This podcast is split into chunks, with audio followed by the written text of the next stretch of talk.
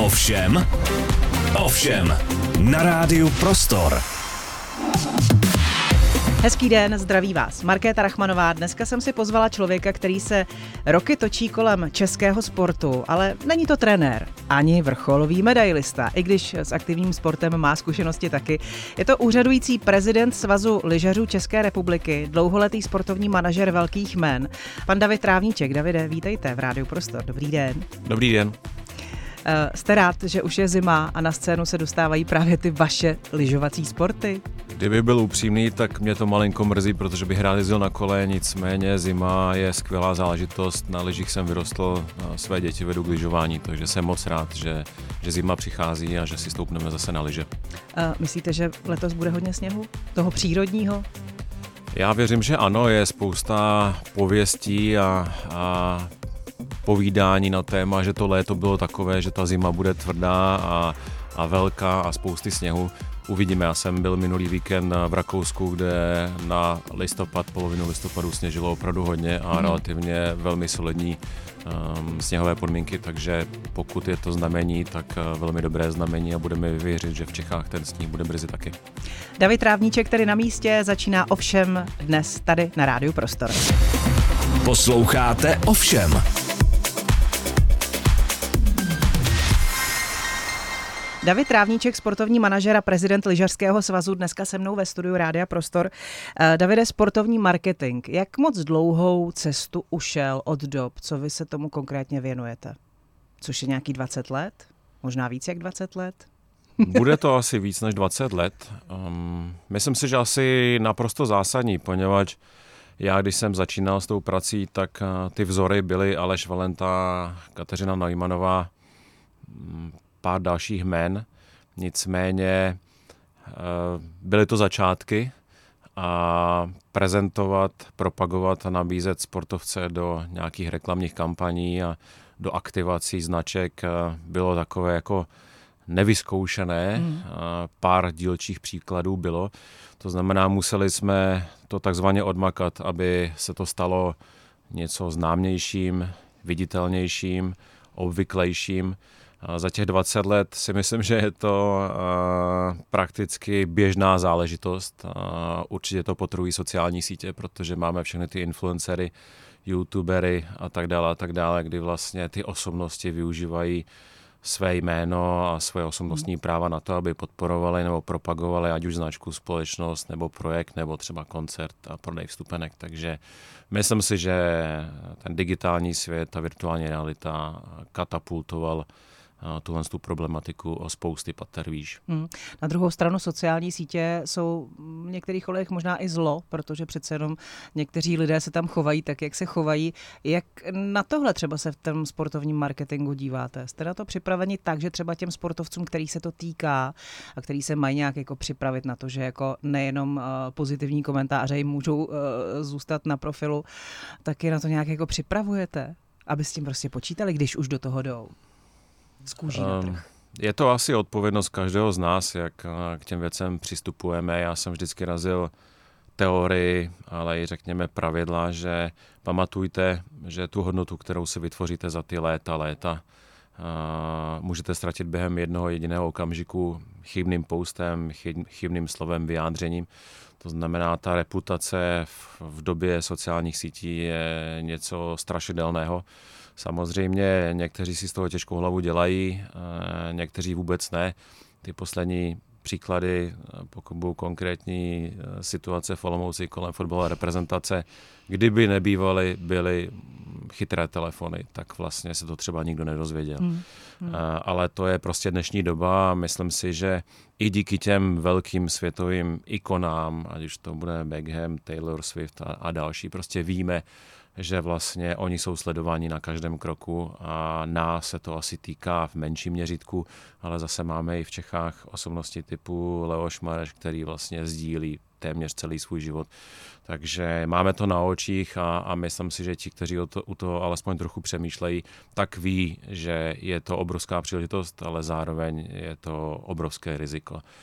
Myslím si, s oblibou u dětí říkáme malé děti, malé problémy, velké děti, velké problémy. Tohle je velký svět a velké problémy, které s tím mohou souviset.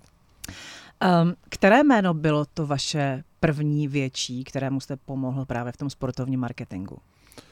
No vlastně bylo to to největší, přímo Petr Čech, tam se datuje i ten začátek, kdy Petr byl na odchodu z Francie do Anglie, do Chelsea a vlastně on byl ten první klient nebo ten první projekt pilotní.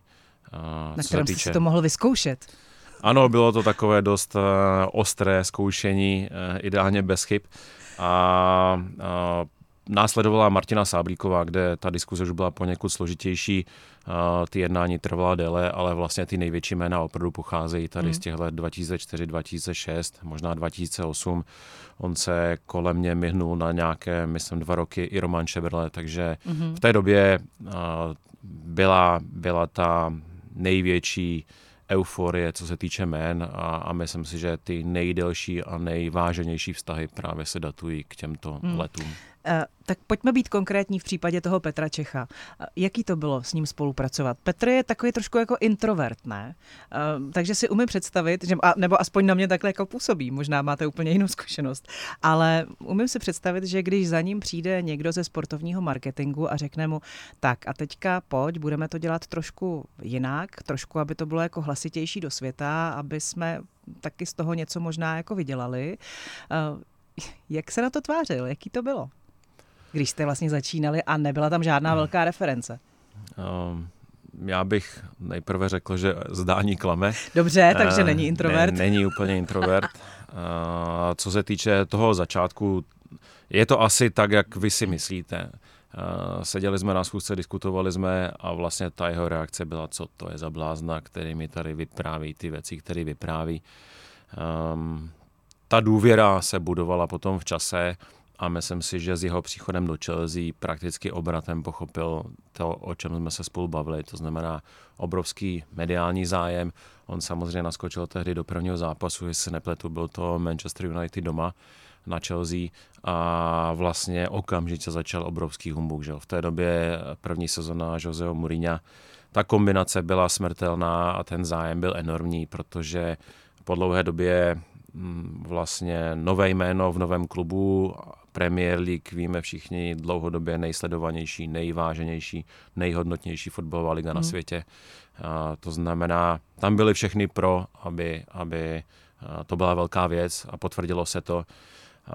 Já už si úplně nepamatuju detaily, protože přece jenom je to dlouho, ale vlastně já tehdy trávil v Londýně prakticky spoustu, spoustu času. Viděl jsem možná polovinu nebo i více domácích zápasů.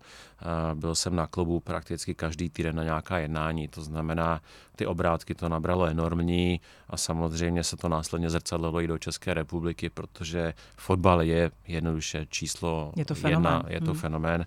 A ten zájem prostě Pracovali jsme, zvládli jsme tu situaci, chvíli mi to nebylo úplně jednoduché, ale vlastně i po všech těch letech, i dnes si myslím, že úročíme tu práci, kterou on započal uh, již tehdy. Uh, neustále přicházejí nějaké poptávky ze zahraničí, samozřejmě teď už je to napříč jak mediálními domy, televizními stanicemi, ale pořád i komerčními partnery na využití jeho jména vlastně po Evropě i po světě. Takže, Takže ta spolupráce trvá dál? Je dneska? Spolupráce trvá dál a příští rok se dočkáme další jedné kampaně, která je vlastně rozšířena nebo bude stavena pro celou Evropu mm-hmm. v kontextu mistrovství Evropy, na které jsme si i my Česká repre kvalifikovala. Mm-hmm. I bez ohledu na to, co probíhalo v tom baru nebo neprobíhalo. Uh, no a ta Martina Sáblíková, mm, od 11 let v podstatě bruslí, od 15 aktivně závodí. Eh, u nás je to navíc rychlobruslení velmi netypický sport. Ona ho v podstatě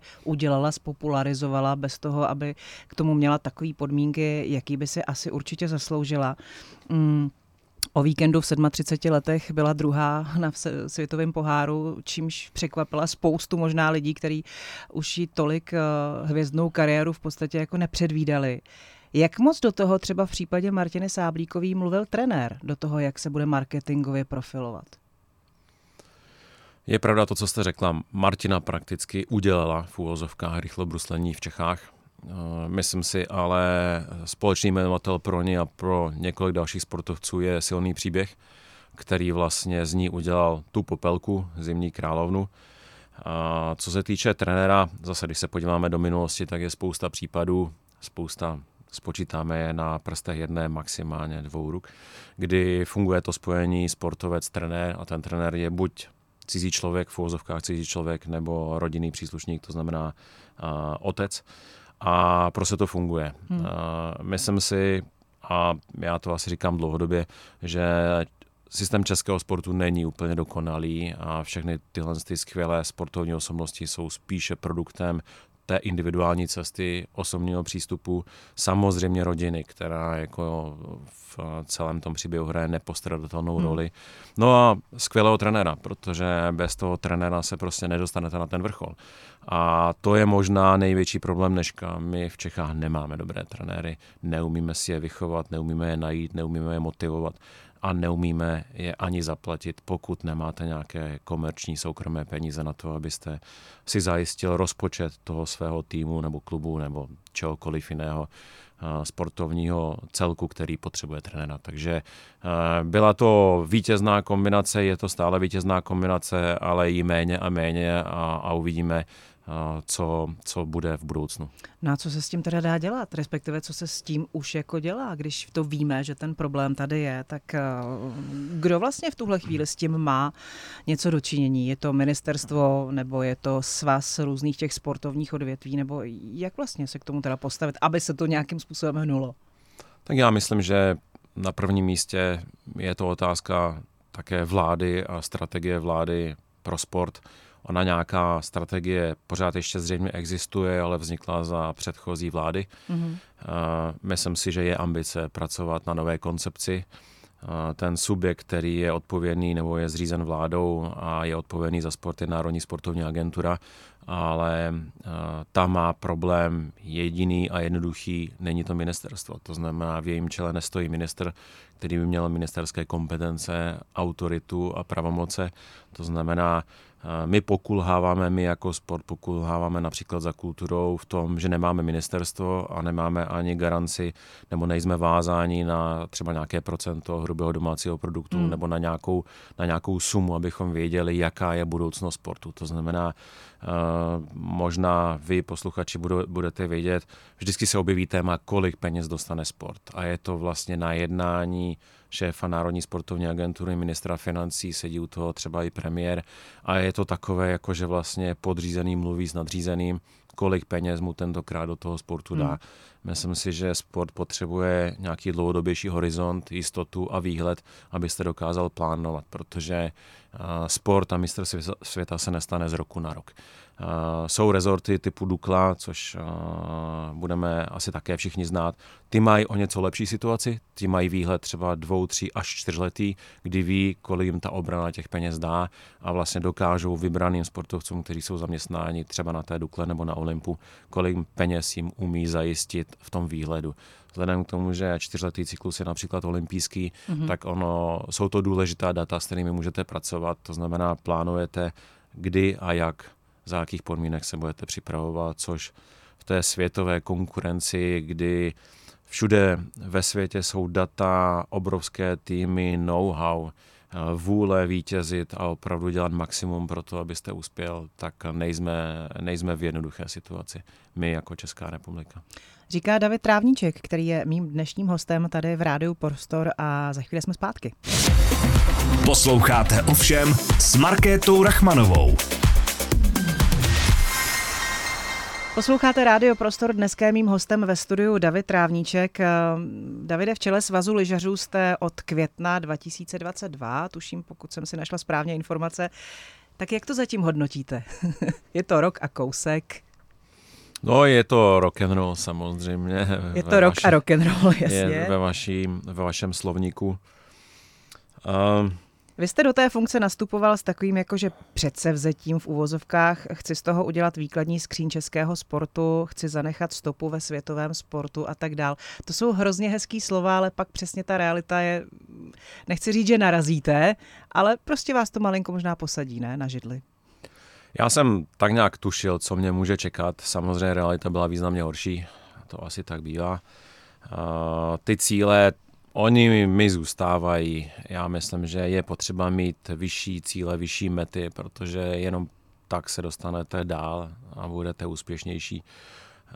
Samozřejmě furt ty cíle musí být dosažitelné, ale ta moje vize a to moje poslání bylo relativně jednoduché. My z pozice agentury zastupující sportovce, organizující sportovní eventy, zabývající se médií a tak dále, byli jsme velkými kritiky, i já velkým kritikem sportovních svazů, i například Českého olympijského výboru po zkušenosti s olympijským letem do Tokia. Hmm. A vlastně blížili jsme se době, kdy se začal připravovat eh, světový pohár v chlapských disciplínách žen ve Špindlerově mlíně na rok 23. A já jsem, nechtěl jsem být srab, eh, tak jsem nabídl svazu, že můžu se přidat do týmu, že eh, jsem připraven a je to jejich rozhodnutí, jejich volba, pokud do toho týmu budu zapadat. Ta kampaň byla řádově tříměsíční, najednou byl květen a opravdu jsem byl relativně jednohlasně zvolen do, do pozice prezidenta svazu a začali jsme pracovat. Ta práce, je to těžké, ale nechci si stěžovat. Mm, já se řídím několika jednoduchými pravidly a to, že to bude bolet, jsem tak nějak tušil. Vlastně já naposledy ehm, v úterý tohoto týdne, když jsem mluvil vůči osobnostem, které jsou členy síně slávy mm-hmm. Svazu lyžařů, tak vlastně ta jednoduchá věta zněla, něco ve smyslu, já jsem přišel, abych vás všechny provokoval a snažil se, abyste vystoupili ze svých komfortních zón a chtěli věci změnit. Změnit k lepšímu. To, že to bude bolet, ano, bolí to, je to nepříjemné, ale jenom tak se můžeme někam posunout. Když se budeme plácat po rameno a říkat si, jak to děláme skvěle, tak nás přeběhnou i ty nejmenší svazy, e, nejmenší země a zakrníme.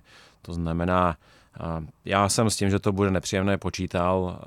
Já občas říkám, že už jsem apatický k tomu, co kdo o mě říká a že jsem velmi neoblíbený a tak dále. Mně to je vlastně úplně jedno. Já vím, kam se chci dostat a kam bych chtěl dostat ten náš svaz, lyžaře, snowboardisty. Vím, kde můžeme být, čeho můžeme dosáhnout a je jenom o nás, jestli se tam dostaneme. Moje zkušenost v fotbalu byla, měl jsem obrovský respekt vůči Chelsea, vůči Arsenalu, ale vlastně to zjištění bylo takové, ty my tu práci možná děláme ještě lépe než oni. Jo. To znamená, hmm. to nohou není venku lepší, my si to možná myslíme a možná jsme tím omezeni, ale já jsem zejména díky Petrovi pochopil, že my ty limity máme jenom tam, kde si je stanovíme a prostě já se snažím přemýšlet na veliko a snažím se tam eh, do, do toho cíle prostě dostat. Hmm. Teď jste možná odpověděl rovnou na moji otázku, co pozitivního vám to vlastně přineslo, tak je to třeba přesně to zjištění, že ten potenciál tady rozhodně máme, akorát s ním možná neumíme natolik pracovat, jak by si zasloužil? Já myslím, že jste to řekla naprosto přesně. Moje největší potěšení je ten tým lidí, kteří si na začátku o mě mysleli spíš ty horší věci a teď z nich dostávám výkon, který hodnotí to prostředí, jako wow, to je neuvěřitelné, co uh, lidé na sekretariátu začali předvádět za práci hmm. a, a jaké mají nasazení. Takže myslím si, že to zjištění a poznání toho, že uděláte z průměrného člověka uh, nechci říkat přímo vynikajícího, ale nad očekávání fungujícího člověka je prostě úžasný, protože odkrýváte ten potenciál a, a, a děláte je prostě lepšími lidmi. Já se obklopuji lidma, v, kterých mám, v které mám důvěru a věřím, že tu práci mohou dělat. A prakticky ve většině situací se pasu jenom do toho, který dělá rozhodnutí, ale už nezbírám informace, jenom je poslouchám, dotazuji se a následně rozhodnu, jakou cestou jít. A vlastně ti lidé v tom mém nejbližším, ale i širším okolí, pokud to berou pozitivně, tak si myslím, že se mohou jenom zlepšovat, protože ta práce nemůže být jenom o mně, jako o Davidovi Trávníčkovi, že ona musí vydržet, se trvat eh, a já potřebuji, když to řeknu teď, eh, nějak na své ego nebo mm, sebevědomě, já potřebuji pokračovatele, aby se ta práce nezastavila, protože všichni máme nějaký svůj čas. Já mám relativně velkou rodinu, které moc času nedávám a samozřejmě ten osobní život strádá a upřímně nejsem připraven vlastně věnovat další uh, vysoké jednotky let, nebo i přes 10 let uh, tak intenzivní práci, kterou, kterou vykonávám minimálně těch 20 let, protože žijeme jenom jednou. Hmm. Moje děti rostou, rostou a rostou a, a On pak jednou člověk přijde domů a oni tam třeba nebudou, že jo? Přesně tak, takže to moje poslání je najít ty následovníky, udělat ty lidi lepší, zkušenost má, které, které, kterými projdou hmm. a myslím si, že se to daří, ať už v agentuře nebo i teď na svaze a to je asi to ta největší radost, kterou, kterou z toho hmm. teď mám. No a velkým průbířským kamenem bylo pořádání světového poháru ve Špendlerově mlíně. Ehm, co to ukázalo? Že na to máme, že to umíme, že v tom směle můžeme konkurovat světu? Myslím, že my jako Češi umíme dělat velké věci. Občas se bojíme je dělat, ale umíme je dělat. Uh, Myslím si, že akce typu Světový pohár, ať už to bude horská cyklistika, biatlon, uh, alpské lyžování nebo obecně lyžování, vždycky sklízí obrovský úspěch v zahraničí od těch závodníků, od médií, od těch týmů. Je to jednoduché. My, abychom uspěli, musíme tvrdě pracovat. Takže to umí, umíme. Samozřejmě ten největší problém jsou finance. A zase se dostáváme k jedné z těch prvních otázek, jak se vede sport. Vedeme si asi tak, že my vlastně nevíme, jaké peníze budeme mít, a to znamená, že nemáte žádnou jistotu, pokud usilujete o akci typu Světový pohár nebo mistrovství světa, o kterém se jedná i 4, 6, 8 let dopředu, mm. Jestli na ně budete mít finance protože jakmile to přesahuje čtyři roky, tak si můžete být jistý, že nebudete mít tu samou vládu, která tady teď sedí a nebudete mít ty samé kontakty, s kterými jednáte teď o tom, jestli ty finance získáte. Eh, vláda to neuměla řešit, trošku se to učí, jsou nějaké instituty mimořádné důležitosti, myslím tím sportovní akce, kdy se dají rozložit finance teď aktuálně, myslím, do dvou let, ale pořád vám to nedává tu jistotu, že ty peníze na tu akci budete mít. To znamená, Uh, několik akcí v historii zde skončily hrubým mínusem právě proto, že historicky buď ministerstvo školství anebo některé další subjekty prostě neposkytly ty finance, o kterých se na začátku mluvilo. Mm-hmm. A prostě smula buď uh, skončil v krachu likvidaci organizátor, což ne vždy byl samozřejmě sportovní svaz, bývají to dost často i um, komerční společnosti, mm-hmm. které vypomáhají a ty nesou ty, ty, daňové, uh, ty daňové náklady. A prostě ti lidé se k tomu už nechtějí vrátit, protože ztratili peníze i přesto, že to mysleli dobře. Mysleli to dobře pro ten sport a pro ty emoce, které, uh, které tak často známe. No a pak máte ještě počasí, Samozřejmě u zimních sportů, které se odehrávají venku, je to o to horší a významnější. To je klíčová prostě, záležitost úspěchu. No. Přesně tak, kdy vám ten sníh může slést. Nedej bože, skoky na lyžích v Harachově dost často foukalo a myslím si, že těch závodů se také zrušilo hmm. více než těch, které se pořádaly. To znamená, ten, ten, ta matice těch parametrů je jako relativně velká a musím říct, že Eh, ten, kdo se bojí, tak, eh, tak ty rozhodnutí neudělá a vlastně my přicházíme pak o ty příležitosti. Eh, moje zkušenost velí, že ty individuality, které jsou úspěšné celosvětově, táhnou a motivují. Mm-hmm. Olympijští medailisté vždycky slýcháme potom, kolik nových judistů, lyžařů, cyklistů máme. Stejné je to s těmi sportovními akcemi, protože vlastně, když uděláte obrovskou akci, ať už to bude svěťák v alpském lyžování ve Špindlu, nebo teď bude mistro světa, biatlon nebo hokej. Přitáhne to obrovskou pozornost samozřejmě světa, médií, naší veřejnosti v České mm. republice a samozřejmě i těch dětí, protože prostě dobrý produkt je eh, komunikován napříč těmi kanály, které máme.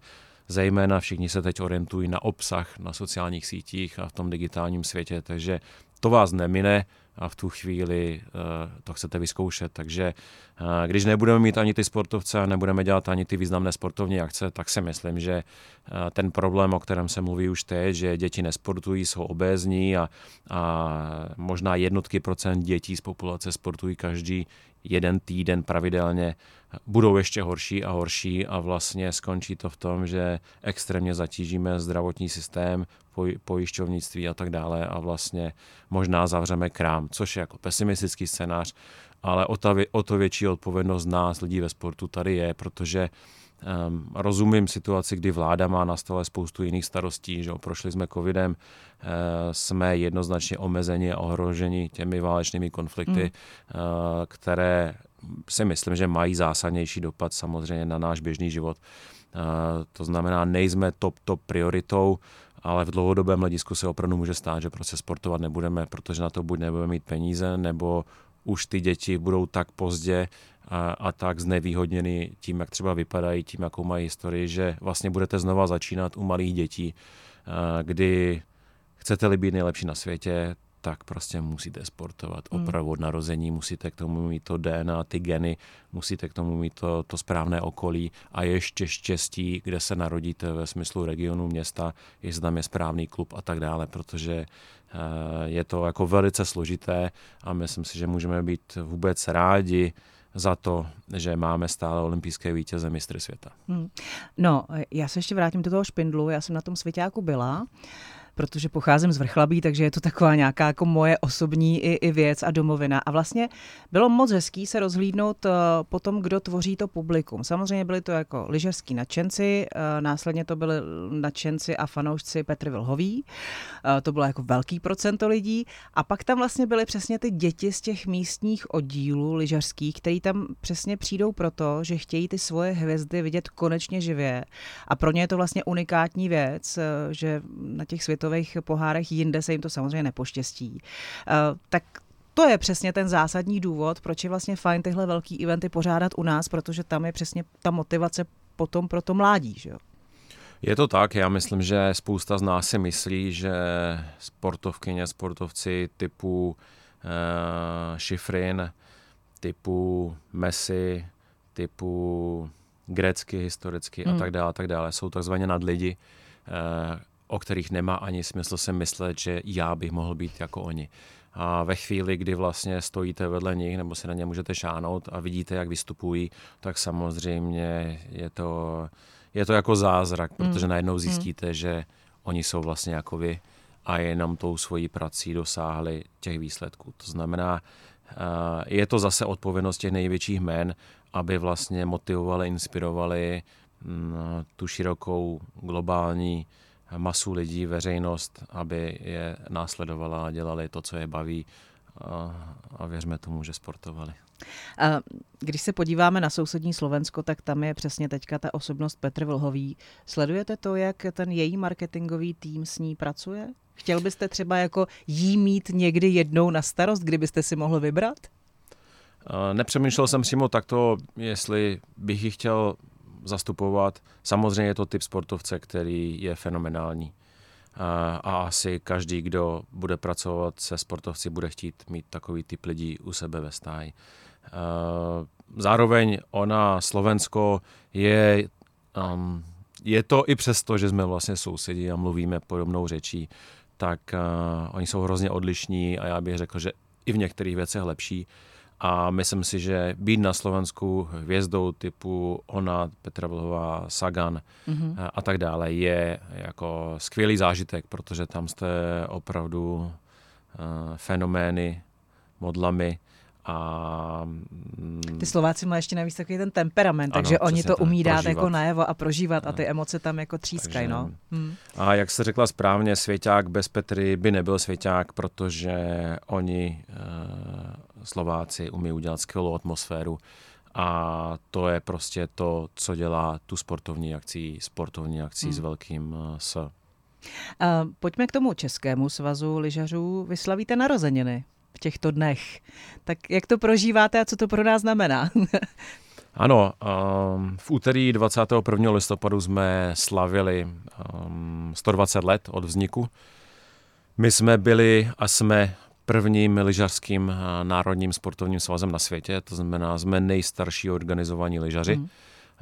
Až 21 let po nás uh, vznikla Mezinárodní lyžařská federace.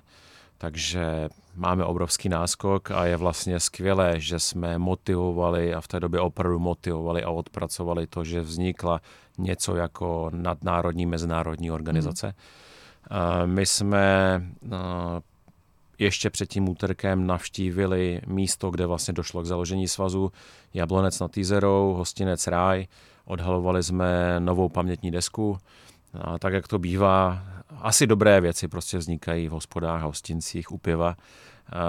Sešli se tři nadšenci v čele s panem Ořovským, panem Bucharem a založili vlastně svaz. Jeden leží na Vyšehradě na Hřbitově, druhý leží v Jilemnici. To znamená, udělali jsme si takové historické kolečko, navštívili jsme hroby, očistili, částečně renovovali, protože prostě nejsou udržovány tak, jak by měly být udržovány. No a připomněli jsme si eh, spoustu dobré a skvělé historie v Národním muzeu, kde se nám podařilo domluvit eh, výstavu, mm-hmm. která se skládá z různých artefaktů, veškerých medailí z olympiád, mistrovství světa, eh, dobových fotek, textů a, a tak dále a tak dále. A musím říct, že v to úterý to na mě opravdu padlo, protože Um, já, um, já jsem jako hrozně rychlej člověk, který prakticky moc nestráčí, nestrácí čas ničím mm-hmm. a pragmatický. A musím říct, že mě to rozsekalo, protože najednou na vás dýchne opravdu 120 let historie, kdy jednak vidíte řádově 120 osob, osobností, sportovky, sportovců, kteří něco v životě dokázali, jakože opravdu něco v životě dokázali. A pak tam stojíte vy, který jako dobrý, OK, ale eh, já jsem jenom jako v životě udělal pár rozhodnutí a něco jsem odmakal, to je všechno, ale nikdy jsem nestál na těch stupních vítězů v měřítku olympiády mistrovství světa, takže prakticky se mi tam rozklepaly kolena a, a byl jsem emočně, opravdu mě to jako trefilo. Mm. Takže obrovská odpovědnost, je tam ta tradice, víte, na co vlastně navazujete a, a konfrontujete se s tím, co zažíváte každý den, takže ta odpovědnost uh, mě, do, mě dohnala a já se snažím i přesto, že to spoustě lidem nepřipadá být pokorný a připomínat si to každý ráno a chtít druhý den, když se probudím, být ještě lepší než včera. Takže eh, sebral jsem se z toho, je, je, je to prostě závazek, protože lyžování je skvělý sport, v Čechách řádově 2 miliony lidí lyžuje, to znamená, je to něco, to není 100 lidí, to není 500 lidí, to je prostě 20% naší populace, to je wow číslo, takže uh, byl to pro mě skvělý zážitek, uh, Pochlubil jsem se, že listopad je pro mě zásadní měsíc, protože krom svazu lyžařů, který se narodil, jsem se narodil i já a můj jediný syn, takže ten měsíc mám rád. A, a to jsem rád, náhoda. a jsem rád, že, že no, jsem mohl být u toho, protože 120 let samozřejmě máte jednou za život, takže, takže tak. Když se vrátíme do té historie, tak hrabě Harach byl ten, kdo vlastně jako byl tím podporovatelem lyžování v Krkonoších, um, jenom jako čistě hypoteticky. Eh, kdyby tady pan Hrabě někde na nás se díval ze zhora, tak jak by se asi díval na to, kam se ten český lyžařský sport dostal? Eh, I s ohledem na to, že tady byly nějaký Hanč, Vrbata, přesně profesor Buchar a tak dál.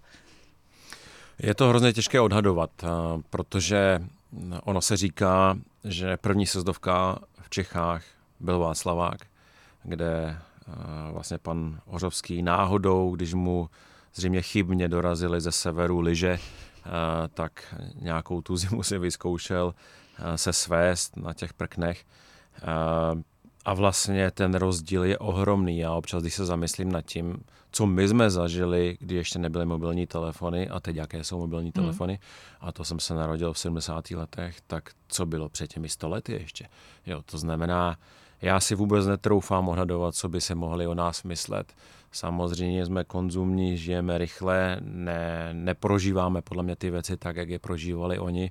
Dost často podle mě nemáme vztah k těm věcem, jaký měli oni. Mm, takže si myslím, že rozhodně strádáme na kvalitě života ve smyslu těch emocí a těch zážitků, protože prostě na to nemáme čas.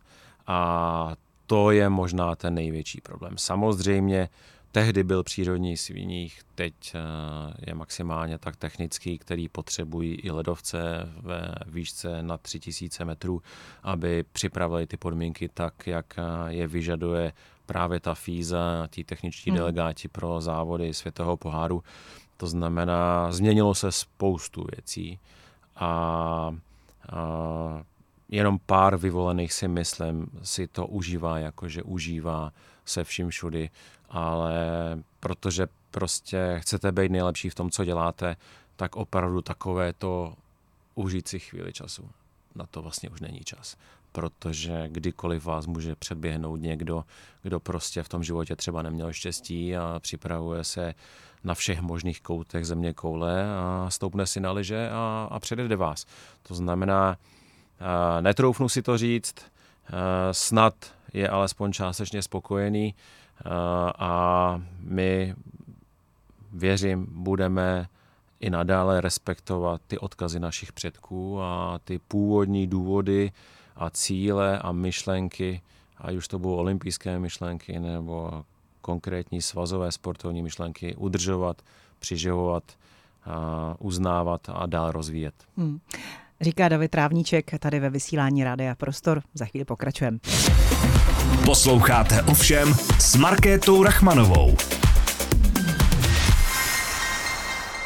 Posloucháte Rádio Prostor. Dneska je mým hostem ve studiu eh, prezident eh, Českého lyžařského svazu David Trávníček. Eh, Davide, jak u nás vlastně funguje v tom lyžování jakýsi talent scouting? Probíhá to tak, že když si to představím úplně jako like, tak dám dítě na lyžování, to bude členem nějakého lyžařského oddílu, který bude aktivně závodit a na ty závody budou chodit nějaký jako talent scouti, který už si to dítko vyhlídnou a pak ho nějakým způsobem protlačí právě pod křídla lyžařského svazu, nebo je to úplně jinak? A myslím, že je to o něco jednodušší v lyžování. Prakticky každý sportovní svaz má své členy a tím členem se může stát kdokoliv, kdo má ambici se zúčastnit nějakého závodu. Ale vlastně ani to nemusí být ta hlavní ambice.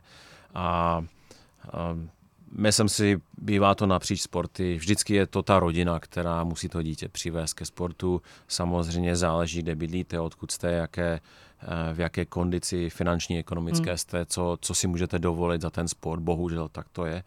A prostě to dítě by následně mělo navštěvovat pravidelně eh, ten kroužek, ten klub, ty tréninky.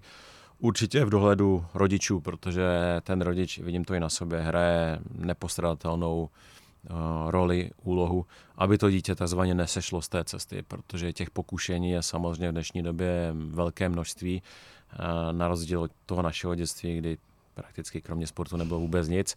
Takže ten rodič je zásadní a důležitý, záleží, jak velký talent to dítě má a tak dále, a tak dále. Ale fakticky myslím si, že ten systém dokáže ukázat na, na šikovné dítě mm-hmm. a dokáže mu nabídnout přesuň se do jiného města, do jiného klubu, do, do školy, pokud ještě budou sportovní třídy, mm. jak na základních, tak na středních. Ale myslím si, že stále to jde a v okamžiku, kdy máte schopného rodiče nebo ambiciozního rodiče, tak určitě dokáže na té cestě pomoci. Samozřejmě, jak dítě stárne, tak je to také otázka peněz jestli prostě to vydržíte nebo nevydržíte. Alpské lyžování rozhodně patří mezi ty dražší sporty, už jenom v kontextu toho, že prostě my ty velehory nemáme a my lyžujeme dva měsíce a vy musíte lyžovat těch deset měsíců. Takže já věřím, že každý sportovní svaz, včetně nás, lyžařů, umí identifikovat to dítě. No a čím umíme pomoci zaplatit nějaký tým trenérů, toho doprovodu, který, ať už jsou to fyzio, lékaři a tak dále, tak dále, protože teď už to není čistě jenom o fyzickém výkonu, ale je to opravdu o spoustě parametrech, včetně, eh, včetně jídla, včetně odpočinku, včetně i, i nastavení hlavy. To znamená, eh, ty možnosti na straně svazu jsou, nejsou omezené, mm. nebo neomezené, pardon, a je potřeba dělat rozhodnutí, kdy prostě neumůžete uspokojit úplně všechny. A to se samozřejmě stává nepříjemným, protože eh, na někoho vám ty peníze nevídou a samozřejmě pak je to o tom, proč zrovna já nemám to štěstí. Eh, takže když se vrátím na začátek naší diskuze, určitě by sport potřeboval více peněz, Nicméně i já za svaz lyžařů vím, že v tom systému se ztrácí mnoho finančních prostředků. Ne, že by si je někdo bral domů, ale nevynakládají se efektivně. To znamená, v těch procesech je spousta prostoru, který by se dal redukovat, ale samozřejmě to znamená to, o čem jsme se také bavili, eh, vy děláte spoustu nepříjemných a nepopulárních rozhodnutí, na které jste zvyklí eh, z vlastního biznisu, z vlastního podnikání, protože tak byste se choval, hmm. ale ten sportovní svaz, protože to je pouze zapsaný spolek, se takhle nechová, není na to zvyklý a eh, on vlastně každý si chrání to svý. A je to nepříjemné, Nicméně věřím, že budeme muset projít nějakou katarzí, protože ty peníze budou vždycky omezené a budou potřeba udělat nějaké priority, což aktuálně i řeší Národní sportovní agentura, prioritizaci sportu, což znamená, že to bude pro většinu sportu nepříjemné, ale prostě tak, aby se ty peníze věnovaly tam, kam zřejmě patří nejvíce. A ať už to bude počet medailí, mediální zájem, sociální sítě, počet medailí, zastoupení v mezinárodních federacích, zastoupení žen ve vedení, četnost té členské základny a prostě možná i něco navíc, protože je velmi složité rozhodovat o tom, jestli je víc v českých podmínkách hokej, fotbal, rychlobruslení, veslování, hmm. házená, lyžování. Hmm. Uh, přinést do toho nějaký systém není úplně jednoduchá záležitost a samozřejmě uh, každý má ten svůj zájem, protože těch peněz je málo. Takže uh, věřím, že každý z vás má nějaké nástroje. Já si myslím, že i lyžaři se musí zlepšit, musíme toho odpracovat mnohem více, tak abychom ty děti jednak identifikovali, ale doprovázeli je až do nějakého věku 25-30 let, kdy dost často se stáváte teprve nejlepším na světě. Ono to není v 15, není to ani v 18 a dost a pravděpodobně to není ani v 21, 22, ale hmm. ti, ti nejlepší na stupních vítězů se opravdu rekrutují v tom pozdějším věku, protože prostě to musíte odjezdit. To musíte odjezdit a člověk taky musí být trochu trpělivý, eh, protože prostě tak to je. Bez toho to nejde. No a pak přijdou sportovci, kteří mají svůj systém vybudovaný. Vy víte, že jim chcete pomoct, musíte pomoct, že zkrátka si to zaslouží, ale ne vždycky úplně jako, jak se říká, jste na jedné vlně. Mluvím samozřejmě o Ester Lidecký, která to má postavený trošku jinak. Tak jak? jo, já myslím, že Ester není jediná nebo jediný případ, kdy svaz lyžařů nemá nejlepší vztahy se sportovcem. Spousta sportovců z minulosti se vlastně nehlásí ke svazu. E, moje naprosto logická otázka, proč tomu tak je. A tuším, protože tehdy, tehdy jsem stál na té druhé straně a my jsme s tím svazem taky nechtěli mít nic hmm. společného, protože prostě nikdy v mých očích nebyl veden tak, jak by měl být veden. To znamená, ti sportovci věděli a vědí, že si museli pomoct sami. A na novou situaci nejsou úplně zvyklí e, a možná ji ani nechtějí zkoušet. Tak to prostě je. Já bych Ester rád přemlouval, ale přemlouvat ji nebudu, protože když někoho přemlouváte, tak už je to špatně. Eh, já myslím, že chci ukázat cestu, že dává smysl eh, jít společnou cestou, protože jenom společně jsme silnější. Eh, my samozřejmě očekáváme, jsme ve velkém očekávání na, na první závody, kdy jste hmm. nastoupí, teď zase neměla štěstí, pauze. přesně hmm. tak, neměla štěstí, zase to počasí a přejeme jí samozřejmě to nejlepší, protože i ty finance se rozdělují na základě výsledků a my potřebujeme Ester a prostě já ze svého profesního života jsem zvyklý, prostě je nejlepší tak v uvozovkách, ať si dělá, co chce, pokud ta cesta vede k tomu být nejlepší. Samozřejmě ty věci okolo nejsou úplně příjemné, ale tak to je. Neudělám s tím asi momentálně vůbec nic. Myslím si, že svaz a výkonný výbor, v jehož čele jsem, se snaží té situaci přizpůsobit a, a děláte maximum v dané situaci. Furt v našem zájmu je, aby Ester dostala ty nejlepší podmínky eh, a pokud víc neumíme, tak prostě víc neumíme. A přece jenom váš osobní tip, myslíte si, že Ester vás někdy jako svaz vezme na milost? Co by se Přál muselo si to, spát, stát, aby se to stalo? Přál bych si to, ale upřímně řečeno si to nemyslím. Co by se muselo stát, asi vlastně nad tím nechci přemýšlet, co by hmm. se muselo stát. Uh, já se uh, vlastně s věcmi, které jsou, jak jsou, beru to jako fakt a snažím se pracovat tam, kde a věnovat ten čas a úsilí, kde ty věci můžete ovlivňovat. Ester je v nějaké fázi svého životního cyklu ve smyslu sportovní kariéry a my budeme držet palce, aby jí zdraví vydrželo co nejdéle. No a budeme věřit, že namotivuje co nejvíce mládí a dětí, aby přišli do svazu a zároveň, aby svaz dělal dobrou práci v té rekrutaci, v tom náboru. No a abychom tam našli novou Ester a novou Evu Adamčikovou a novou Kateřinu Neumanovou a nového Aleše Valentu Lukáše Bauera a tak dále a tak dále. Historicky to nebyla jenom sjezdařka, bylo, bylo těch sportovců mnohem víc napříč disciplínami, což je další skvělá věc na svazu lyžařů, že vlastně my máme uh, sedm sportovních disciplín, z toho šest je olympijských a pak máme ještě takzvané základní lyžování, které vlastně přivádí lidi k lyžování. Takže já jsem rád, že mám svou vlastní disciplínu, travní lyžování, kde máme spoustu mistryň světa, mistrů světa, spoustu hmm. medailí takže vlastně je to skvělá práce. Hmm. My jsme na začátku nějaké zimní sezóny. Co byste si do ní přál, Davide? Nejenom pro sebe, pro svaz, pro sportovce kolem sebe. Co je takovým vaším prostě vysněným tím cílem, který je před vámi?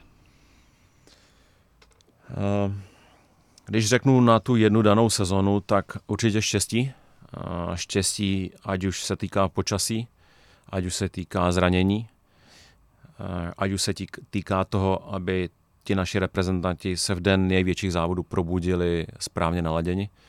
Takže to jednoznačně ano a zároveň, aby se nám dařily dělat ty kroky, které směřují, řekněme, k vylepšení toho stavu svazu lyžařů. Dlouhodobě je to samozřejmě o tom vyšším poslání, aby sport se zaparkoval fakticky, nejenom řečma na nejvyšších příčkách priorit státu, hmm. protože si myslím, že sport je nepostradatelnou součástí našich životů.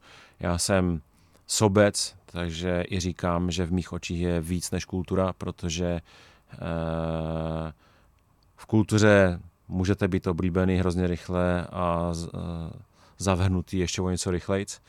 A v tom sportu stát se nejlepším v Čechách i nejlepším na světě je opravdu 20-30 let tvrdý práce a ještě eh, spousta okolností a, a kus štěstí. Takže sobecky si myslím, že sport je prostě víc, protože plný Václavák, plný Staromák, eh, finálová utkání, sledujeme to úplně všichni a všichni máme husí kůži, dokážeme u toho plakat rozbrečet se, samozřejmě i nadávat a všichni jsme nejlepší trenéři, ať už fotbaloví nebo jakýkoliv jiný.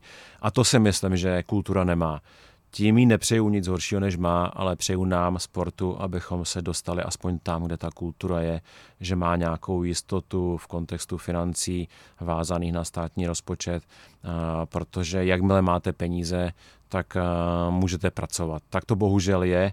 My je neumíme úplně vydělat jednoduše, protože je tam samozřejmě problematika těch televizních práv, marketingových práv a ta významná sportovní akce s mezinárodním přesahem typu Světový pohár, tak vy těch práv moc nedostanete, to, hmm. co můžete zobchodovat. Uh, vím, že uh, je tady snaha a agentura, pro kterou ještě částečně pracuji, má tu ambici přivést start Tour de France do, do České republiky a vlastně tam to vůbec není o komerčních soukromých penězích, ale je to o garanci státu. Mm. A vlastně, aby se to stalo, tak ten stát musí říct, že to chce. A to znamená, že musí dát na stůl peníze. Takže to je, myslím, to vyšší poslání, eh, ke kterému já směřuji a věřím, že to je to být vzorem pro ostatní, být tou výkladní skříní, protože zároveň nastavujeme ty procesy tak, aby eh, pokud můžeme, tak abychom ušetřili, abychom byli efektivní a abychom z minima vytěžili maximum. Tak ať se vám daří a alespoň část z toho, o čem jsme se dneska tady bavili, se vám povede. Děkuji za rozhovor. Mým eh, dnešním hostem byl prezident Svazu lyžařů České republiky David Trávníček. Hezký den a díky.